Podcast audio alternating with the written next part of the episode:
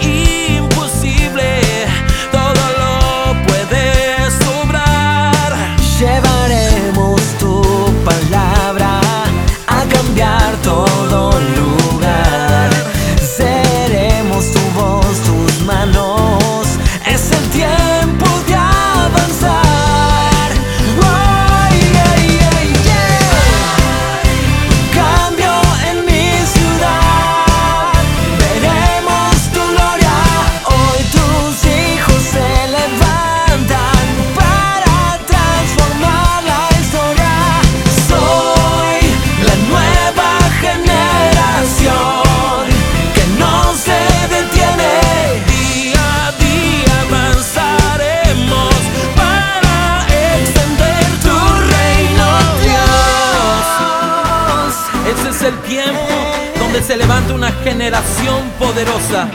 Con la autoridad suficiente, su voz se escuchará como el rugido de león, donde hará que la oscuridad sea disipada y todo reino de la tierra sabrá que solo hay un Dios poderoso que reina, que gobierna y el cielo se prepara para manifestar una adoración aquí en la tierra.